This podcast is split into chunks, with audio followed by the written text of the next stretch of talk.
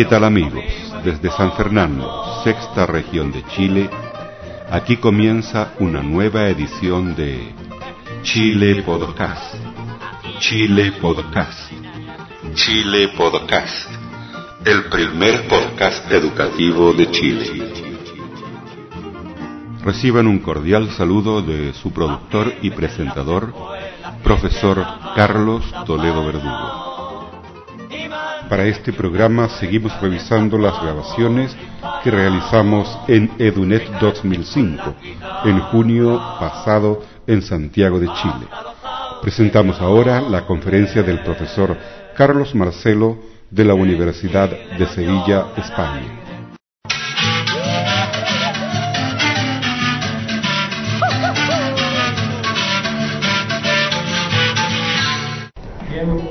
tardes. Ya, eh, lo primero que quería es, como siempre, ser educado y agradecer la, invitación a, estar de nuevo aquí en, Chile. Vengo de la Universidad de Sevilla, al sur de España, eh, casi con 41 o 42 grados, así que llegar a este otoño santiaguino ha sido de verdad reconfortante. Y también ver de nuevo a personas con las cuales hemos ido compartiendo una larga trayectoria en la relación que tiene nuestra universidad con, Chile. Agradecer a, a la invitación pues, para compartir con vosotros estas ideas, esta presentación que pretende, eh, tal como iba planteando su presentación Javier, pues yo iba casi eh, borrando diapositivas de, las que iba teniendo aquí. Lo bueno del, del PowerPoint es que eh, te permite cierta flexibilidad. Lo malo es que cuando estás en una auditorio así, estás casi atado a seguir itinerario que tenías previsto. Pero voy a, utilizar algunas de las ideas que ha ido adelantando, porque creo que en la distancia, aunque seamos españoles, él del norte y yo, y yo del sur, compartimos esa preocupación pues, por hacer que realmente esto del learning sea algo más que una, que una moda. Bueno, una idea que, planteaba, se planteaba esta mañana también y que quería utilizarla como punto de partida es eh, también ayudar a, reflexionar y a plantearnos el, por qué el e-learning que ha ido avanzando paso a paso eh, realmente no acaba de, de despuntar. Javier estaba dando algunas razones. En definitiva, vienen a, resumir la idea de que, estamos eh, dando vino nuevo, perdón, vino viejo en odres nuevos. Esta es la idea síntesis que les voy a plantear, pero también les voy a plantear algunos desarrollos que se vienen haciendo en Europa que intentan mm, darle la, la vuelta a la situación actual en la cual el e-learning es un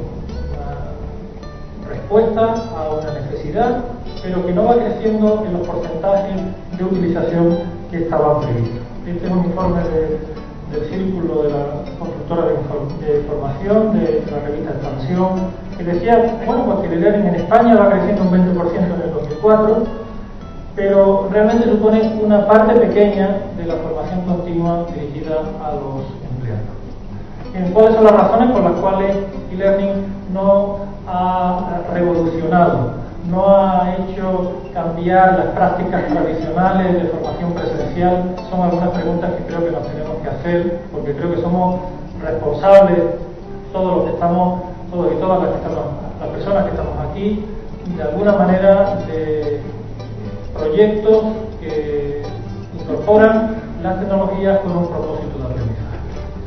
Algunas razones las ha eh, comentado Javier, y no voy a, insistir en ella. Hay en algunos sectores falta de, confianza en esto de, aprender a través del computador.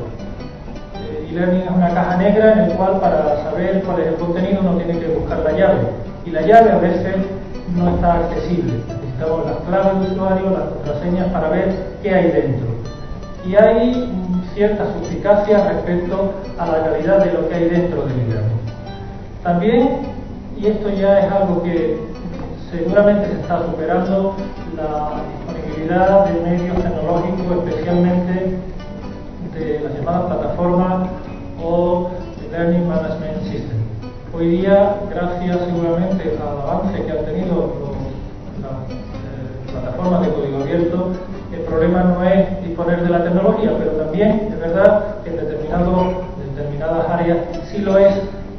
Y cuando una empresa empieza a pensar eh, qué solución de e-learning tomamos, la primera pregunta que se hace es qué plataforma utilizamos, curiosamente. Eh, quizás la pregunta deba ser qué tipo de formación queremos promover, pero eh, algo que comentaba Javier y ahora en la transparencia siguiente se verá quizás de manera más detallada, eh, la tecnología ha ido por delante de la formación, la tecnología ha ido por delante de la educación. La cultura de la formación también es importante y está siendo una rémora. Nos confiamos en lo que es presencial y lo, presencial eh, asumimos que es bueno.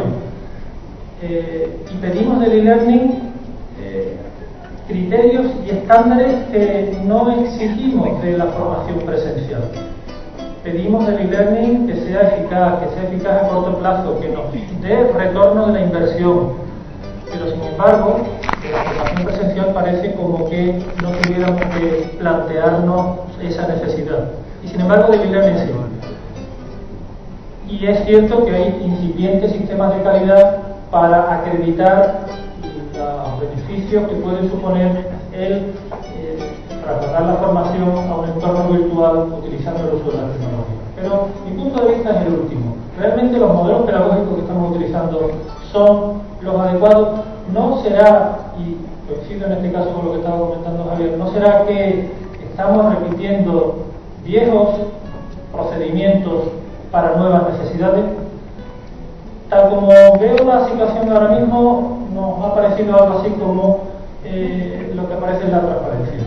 Parece que la tecnología ha avanzado mucho y nos ha llevado a los problemas educativos, pedagógicos, con la lengua fuera. En todo proceso de implementación de e-learning parece que lo primero ha sido la tecnología, qué sistema, qué plataforma, LMS utilizamos, cómo utilizamos esa plataforma y qué tipo de contenido desarrollamos y lo último es qué modelo pedagógico empleamos. Y realmente pensar en la utilización del concepto mismo de e-learning supone que o estructuramos la formación de una manera distinta, más respetuosa con los procesos de aprendizaje de las personas, o seguramente será de nuevo una moda pasajera relativamente cara y difícil de sostener. E-learning, y utilizo mucho esta definición de Collins, porque es sencilla, nos dice que es la conexión entre personas y recursos a través de tecnología de, la comunicación con un proceso de aprendizaje. España se empezó hablando de teleformación. Hoy día el término e-learning parece que, que, es un término quizás más utilizado y consensuado porque pone énfasis en el aprendizaje. Las universidades, yo trabajo en la Universidad de Sevilla, eh, antes José Lozano hablaba del espacio europeo de educación superior, están preocupadas, estamos preocupados por intentar introducir cambios en la manera como tenemos de organizar los procesos de enseñanza y principalmente de aprendizaje de los alumnos. El énfasis en preparar cómo aprende el alumno es lo que ahora mismo está preocupando principalmente a las autoridades académicas y quizás en menor medida a los docentes universitarios. El énfasis en el aprendizaje hace que necesariamente tengamos que preguntarnos cómo se hace para aprender. Y como ha comentado Javier, y de manera muy ilustrativa sus vídeos, aprendemos no escuchando, no solo leyendo, no solo imitando o memorizando. Ese es un proceso de aprendizaje tradicional, pero que evidentemente no lleva a una eh, transformación de las estructuras mentales ni a adquirir eh, competencias que son las que se nos están demandando. Habilidad, trabajar en equipo, dirigir proyectos, etc. ¿Qué nos dice la teoría de aprendizaje? ya se ha ido diciendo también, por eso voy a ir avanzando. Aprendemos, y esto lo sabemos, sin embargo, la cruda realidad insiste en desmentir lo que ya sabemos. Sabemos que los adultos aprendemos en la medida que existe motivación, evidentemente. Si no estamos motivados para aprender, a nadie le obliga, nadie se le puede obligar a aprender. El aprendizaje adulto está orientado a la acción, a la actividad, actividad que tenga relación con nuestra vida cotidiana, con el trabajo que realizamos y por tanto exigimos que aquello que aprendemos en el entorno virtual en el que nos, perdón, el entorno de aprendizaje en el que nos eh, implicamos y dedicamos tiempo, de alguna manera nos ayude a resolver los problemas cotidianos que tenemos bien en nuestra vida o bien en nuestro trabajo. Y además queremos tener capacidad de dirigir este proceso. No queremos ser sujetos pasivos a los cuales, a los cuales le digan lo que tienen que hacer. Eso ya lo fuimos la etapa escolar y seguramente rechazamos en gran medida esa experiencia de aprendizaje. Y además aprendemos y somos cada vez más diferentes en cómo aprendemos. existen los estilos de aprendizaje que diferencian a las personas en el sentido en el que algunas prefieren un tipo de aprendizaje más activo, más basado en la indagación, otros prefieren un tipo de aprendizaje en cual eh, trabajen solos, otros trabajan con mi grupo, es decir, no somos todos iguales. Entonces, a partir de aquí, realmente lo que estamos promoviendo de e-learning es respetuoso con esos principios de aprendizaje adulto que asumimos y que la investigación ha mostrado y nuestra experiencia, no hace falta mucha investigación sino sentido común para mostrar realmente cómo aprendemos. Pues bien, yo creo que lo que venimos observando, con todas las excepciones que se quieran, más que e-learning es e-reading o e-content. Es decir, el poner en las plataformas contenidos esperando que los alumnos al leerlos así asuman esos contenidos transformen esos contenidos en conocimiento y ese conocimiento posiblemente pueda transformar su práctica y sus actitudes. Esto está justificado en algunas medidas. Por ejemplo, los LMS, las plataformas, están creadas de tal manera que intentan reproducir en gran medida las estructuras realmente caducas de los procesos de enseñanza tradicional. Y uno accede a una plataforma y se encuentra que en un lugar están los foros y en otro lugar muy importante están los contenidos. Y son los contenidos de los reyes, porque realmente cuando se han estructurado las plataformas, generalmente y estoy utilizando una generalización porque hay excepciones evidentemente, cuando se han organizado y creado las plataformas, se ha intentado que las plataformas reproduzcan la manera de organizar la enseñanza en las instituciones tradicionales, primaria, secundaria y principalmente universidad. Entonces, ese esa organización interna que tiene la plataforma seguramente fuerza en gran medida y nos fuerza en gran medida a los formadores a organizar la formación con un itinerario que realmente no tiene lógica. Ya ahora se están dando pasos, algunos de los cuales les voy a presentar, para intentar eh, reconducir el proceso de aprendizaje de los alumnos dentro de las plataformas tecnológicas para que sean mucho más razonables con los procesos de planificación y de, diseño y de aprendizaje de los alumnos. Toda la preocupación por la estandarización de los contenidos, así como la preocupación por los objetos de aprendizaje, han venido también a insistir en que lo importante es son los contenidos y que los contenidos son los reyes y la noticia que creo que estamos compartiendo en este caso con Javier y lo que le estoy planteando es que lo importante no son los contenidos, lo importante son las tareas y los itinerarios de formación que el alumno tiene que realizar, qué tareas tiene que hacer para aprender algo. Los contenidos son recursos importantes, pero no son los definitivos. Bien, esto es lo que les planteaba. El centro del aprendizaje, desde mi punto de vista, no debería ser los contenidos, sino los procesos y tareas que los alumnos deben realizar para llegar a adquirir esas competencias. Partiendo de ese principio, la Unión Europea se ha venido desarrollando todo un proceso para crear un nuevo estándar IMS denominado Learning Design, que venga a completar los estándares ya existentes en cuanto a las pruebas de evaluación y en cuanto a los estándares de contenido SCORE.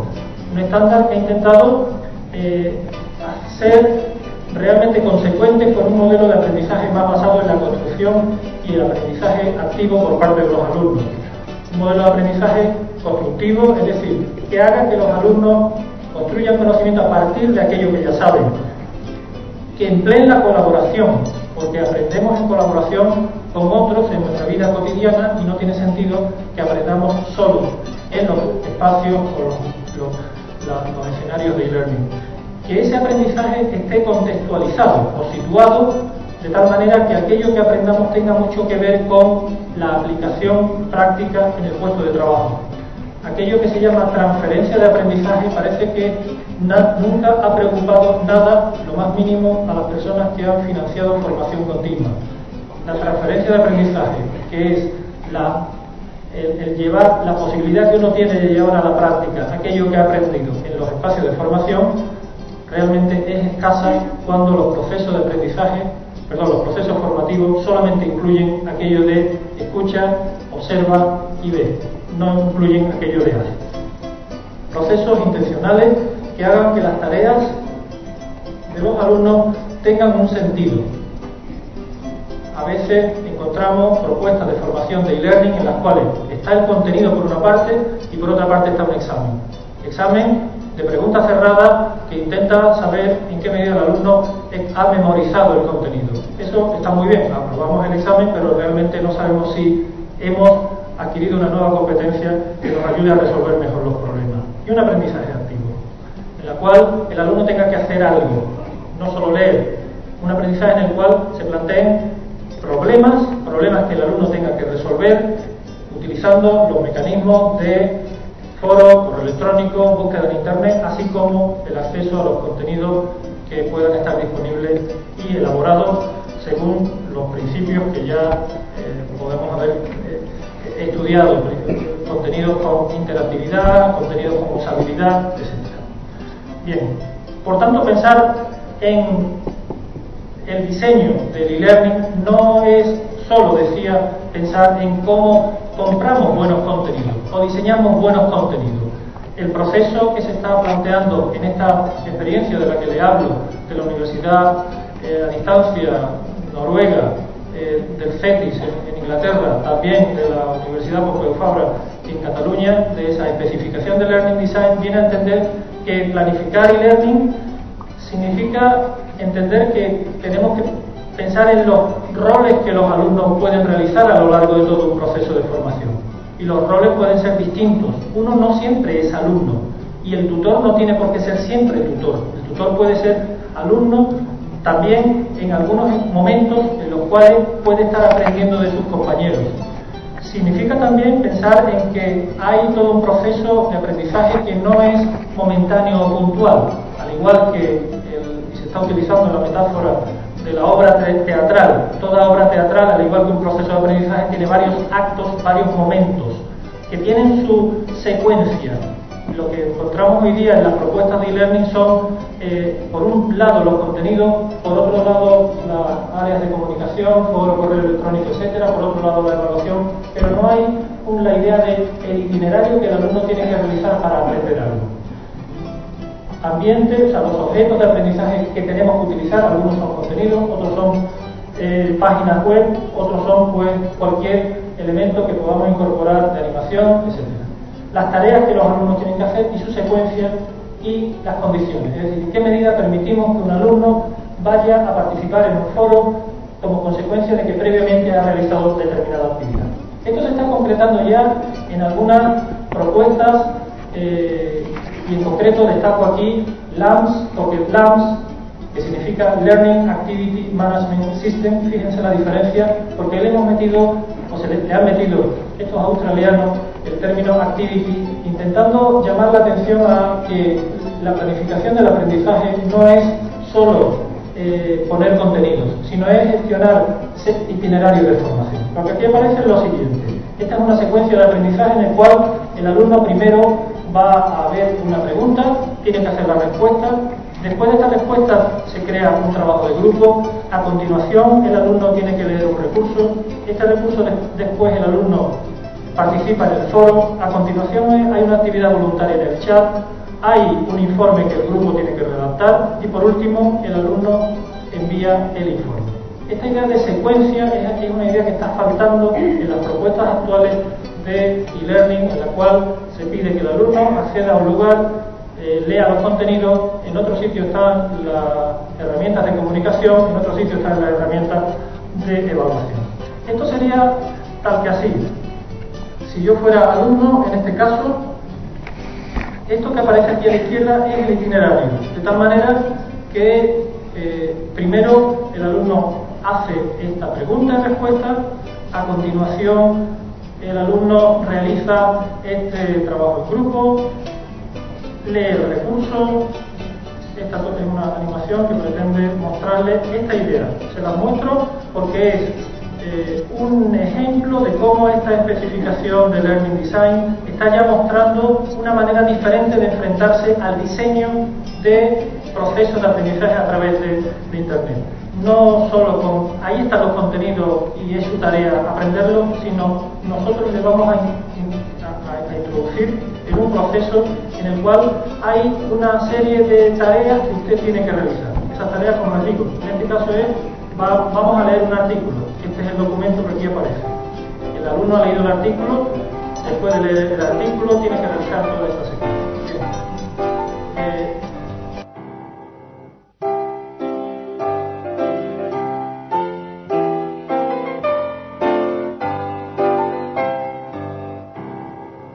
Estimados amigos, interrumpimos este programa para recibir un importante mensaje de la palabra de Dios.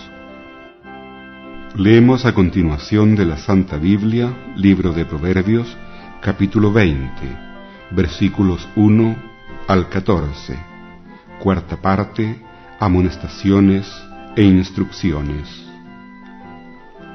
El vino es escarnecedor, la sidra alborotadora, y cualquiera que por ellos yerra no es sabio. Como rugido de cachorro de león es el terror del rey. El que lo enfurece peca contra sí mismo. Honra es del hombre dejar la contienda, mas todo insensato se envolverá en ella. El perezoso no hará a causa del invierno Pedirá, pues, en la siega y no hallará. Como aguas profundas es el consejo en el corazón del hombre, mas el hombre entendido lo alcanzará. Muchos hombres proclaman cada uno su propia bondad, pero hombre de verdad, ¿quién lo hallará? Camina en su integridad el justo, sus hijos son dichosos después de él. El rey que se sienta en el trono de juicio, con su mirar disipa todo mal. ¿Quién podrá decir, yo he limpiado mi corazón, limpio estoy de mi pecado? Pesa falsa y medida falsa, ambas cosas son abominación a Jehová. Aún el muchacho es conocido por sus sellos si su conducta fuere limpia y recta, el oído que oye y el ojo que ve, ambas cosas igualmente ha hecho Jehová. No ames el sueño para que no te empobrezcas. Abre tus ojos y te saciarás de pan. El que compra dice, malo es, malo es, mas cuando se aparta, se alaba Hemos leído de la Santa Biblia, libro de Proverbios, capítulo 20, versículos 1 al 14.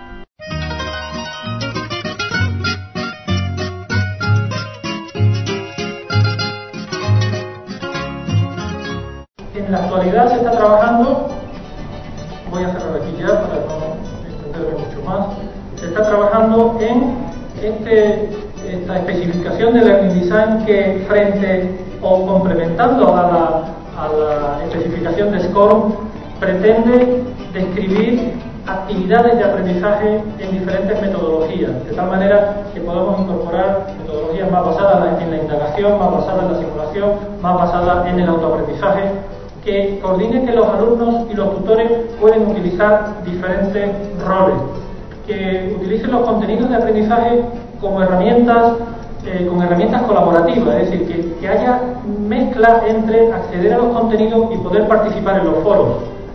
en muchas de las plataformas el alumno está leyendo el contenido y le hacemos una pregunta y ahí no puede responder la pregunta. Tiene que irse al foro para responder esa pregunta. Es decir, ese, esa difícil transición que tiene el alumno cuando está interaccionando con un ambiente de aprendizaje debe de mejorarse y ya se están haciendo estos procesos de creación, en este caso de esta eh, este estándar de Learning Design que está avanzando y que creo que puede ser un horizonte muy interesante para las personas que estamos preocupadas por el diseño de los procesos de aprendizaje a través de Internet. Bien, a partir de aquí y, de alguna manera siendo coherente con el, con el título de la, de la introducción y de la presentación, cuáles son las funciones que los tutores eh, realizan. Yo entiendo que actualmente hay un exceso de pensar en el trabajo del tutor como el del microondas, ¿verdad? El microondas al cual le metemos la, comida prefabricada o precocinada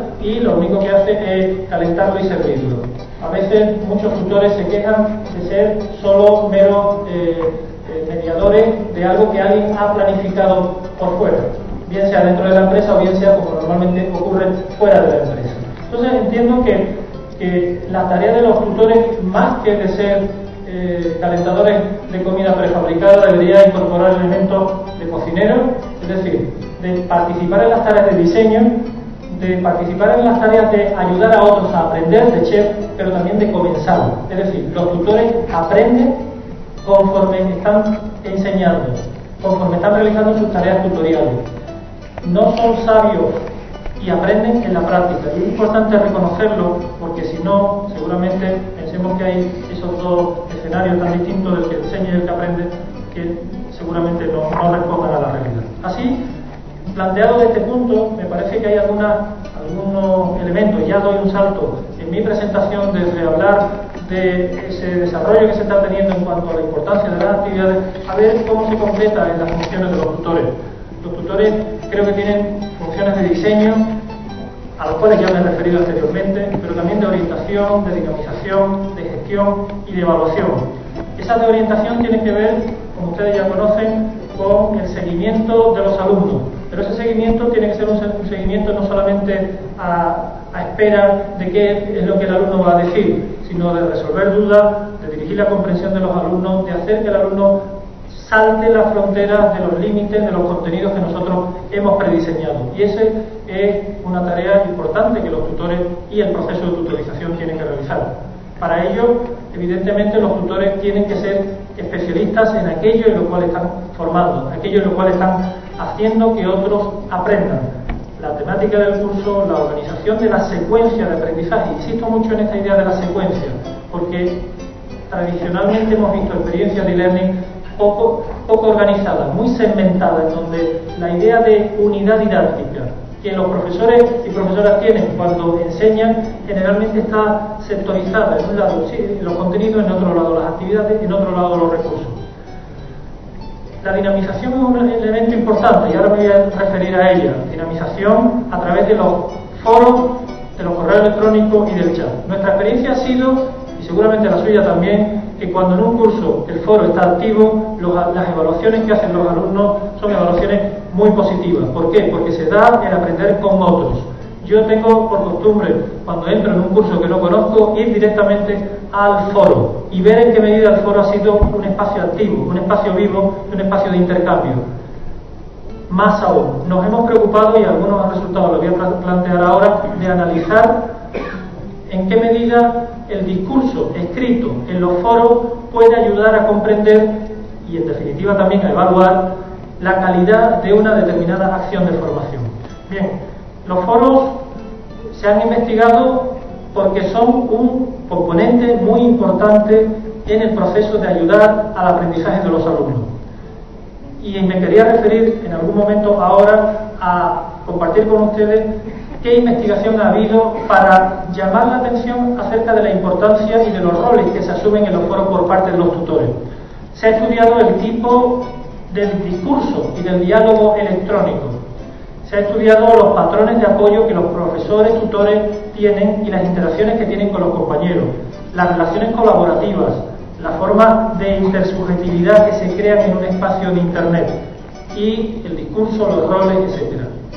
Por tanto, Internet ha ido avanzando, e-learning ha ido creciendo también y la investigación sobre cómo hemos aprendido a través de Internet ha crecido y de alguna forma está ofreciendo resultados. Por ejemplo, que muestran que existen o que puede existir por parte de los alumnos, en el caso, estoy mostrando aquí un trabajo de Gilly Salmon, seguramente ustedes lo conocen, la necesidad de una evolución en el proceso de iniciación y socialización, eh, intercambio de información, construcción de conocimiento, desarrollo y aprendizaje por parte de los alumnos.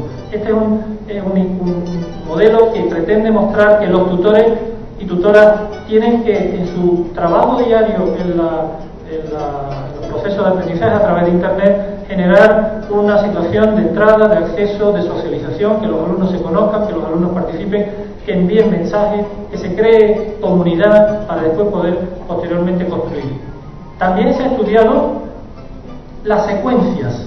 En los mensajes, en los foros, es muy importante saber quién los empieza y si son lineales o son en red. A la izquierda aparece un mensaje, una secuencia lineal, a la derecha aparece una secuencia en red. Cuando nosotros analizamos el contenido de los mensajes a los foros y nos aparece eh, la secuencia que aparece ahí a la derecha, seguramente estemos de acuerdo en, en entender que ahí se está produciendo un proceso de intercambio de información, de compartir conocimiento, de interactividad, porque cada una de esas flechas significa un mensaje.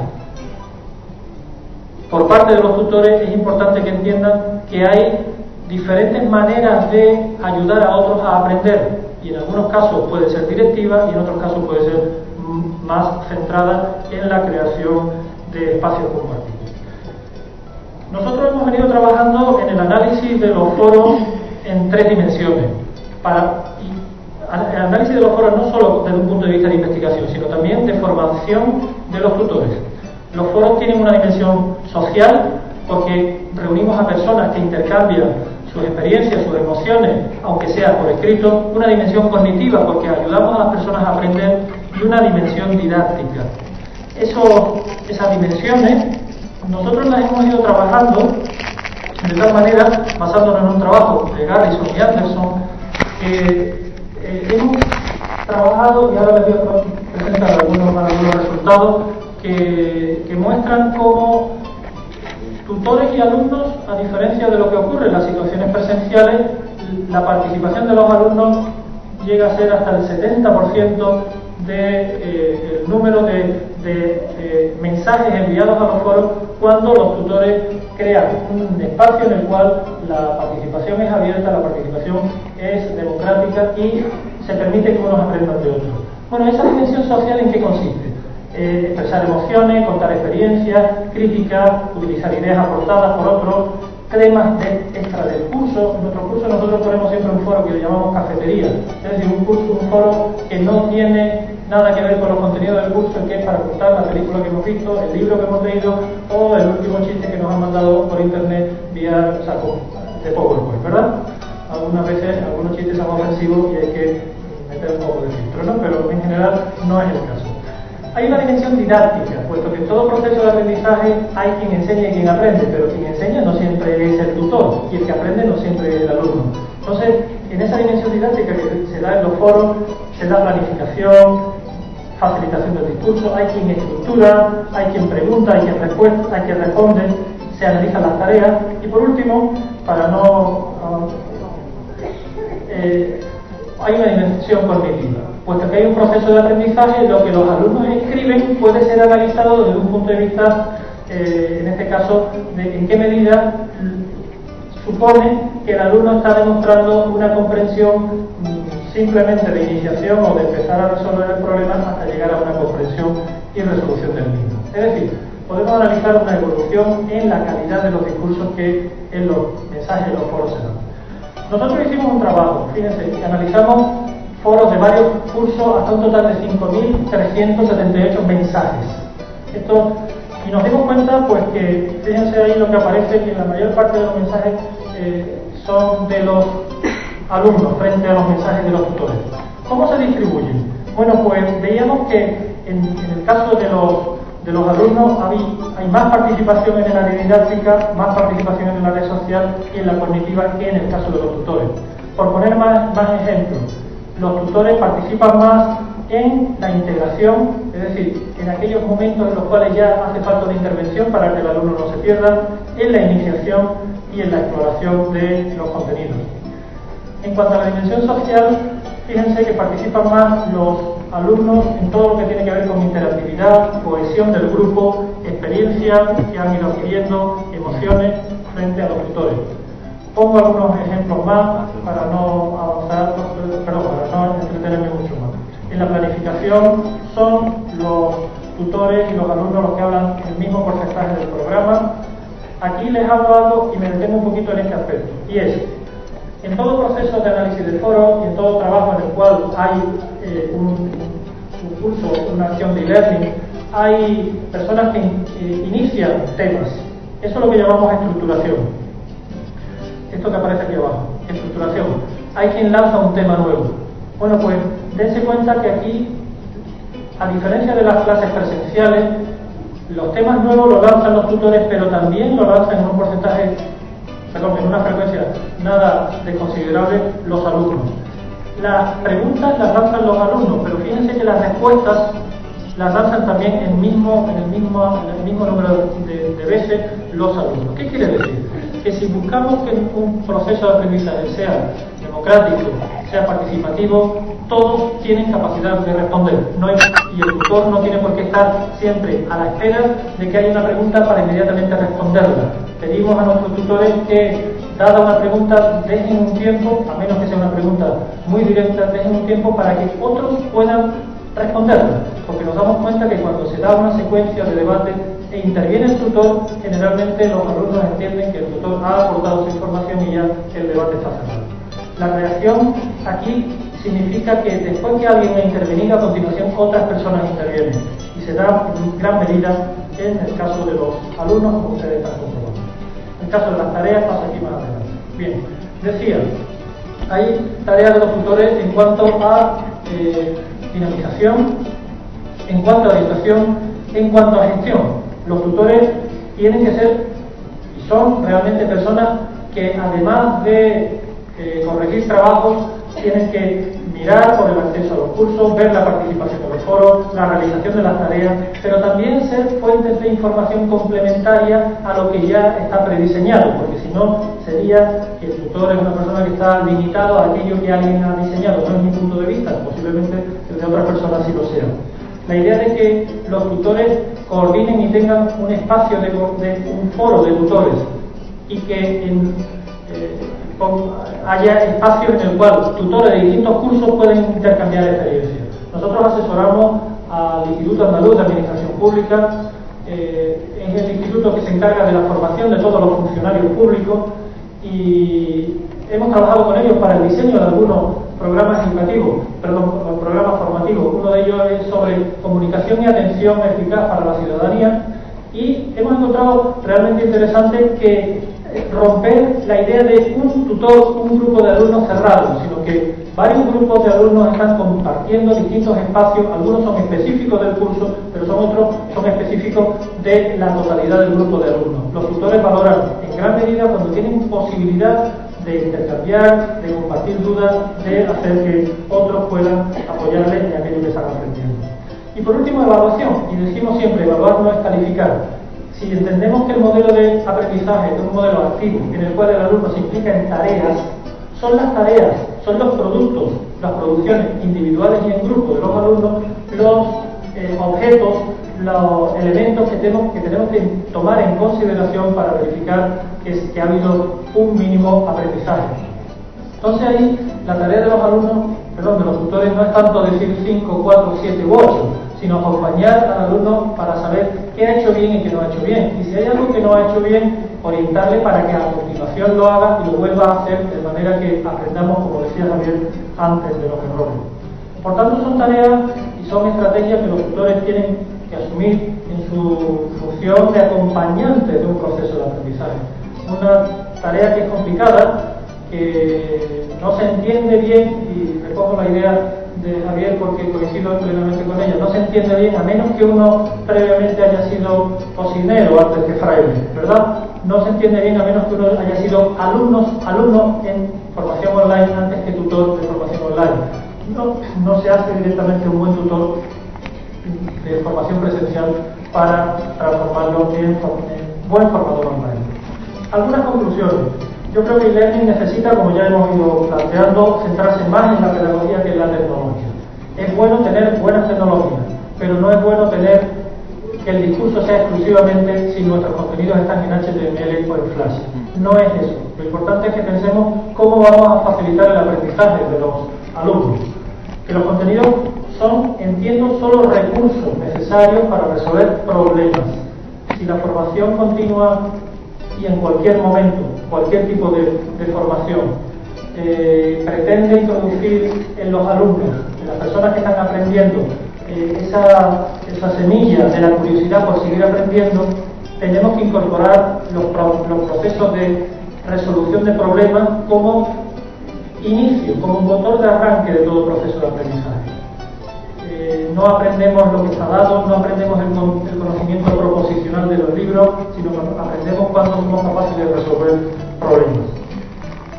En esto, eh, Pecas en el libro de la ética del hacker, lo, ponía claramente. Si él decía para la educación del siglo XXI y el aprendiz del siglo XXI debe ser algo así como muy similar a cómo está aprendiendo el hacker, que es capaz de emocionarse, de entusiasmarse por un problema que tiene que resolver, ser capaz de trabajar con otros, independientemente de la edad que estos tengan e independientemente del eh, lugar en donde se viva, y además aquello que al final produce lo pone al servicio de la comunidad. Este era una buena metáfora que en ese libro de la ética hacker me parece que viene bien para dar respuesta a, ese, a esa idea de que tenemos de cómo debe ser la educación en el siglo XXI. El aprendizaje en el learning debe estar en torno a tareas, ya lo he dicho. Los espacios sociales son lugares de construcción de conocimiento, no de pérdida de tiempo. A veces se piensa que el trabajo en grupo es el arte de perder el tiempo, a veces en las sesiones presenciales así ocurre. En, cuando se utiliza el trabajo en grupo, los alumnos valoran bien siempre y cuando este trabajo en grupo esté bien organizado, algo que les lleva bastante tiempo a los alumnos al principio, pero después cuando le cogen la dinámica lo hacen bastante. La tutoría entiendo que, cobra relevancia en el proceso de aprendizaje y que los procesos de evaluación deben ser, y es importante que así lo sean, coherentes con todo el modelo pedagógico que asumamos. Bien, estas son algunas ideas de por dónde va el learning, de por, dónde se está caminando también allí en Europa, eh, intentando dar piel humana a esta oferta de formación que puede ser eh, fría que puede ser entendida como algo que hacen las máquinas, para que entendamos que learning es algo más que un aprendizaje en base a repositorios que alguien ha diseñado y que sea un espacio que ayude a otros a aprender, creo que tenemos que pensar mucho más en los itinerarios y la secuencia de aprendizaje de los alumnos. Nada más y eso era lo que quería compartir con ustedes.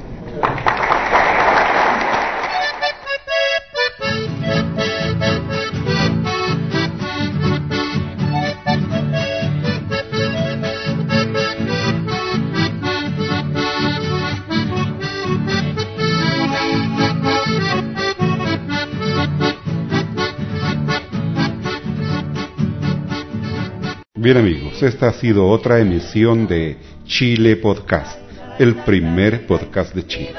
Hemos revisado una grabación más de las que realizamos en Edunet 2005 en Santiago de Chile el pasado mes de junio. Y eso ha sido todo por hoy.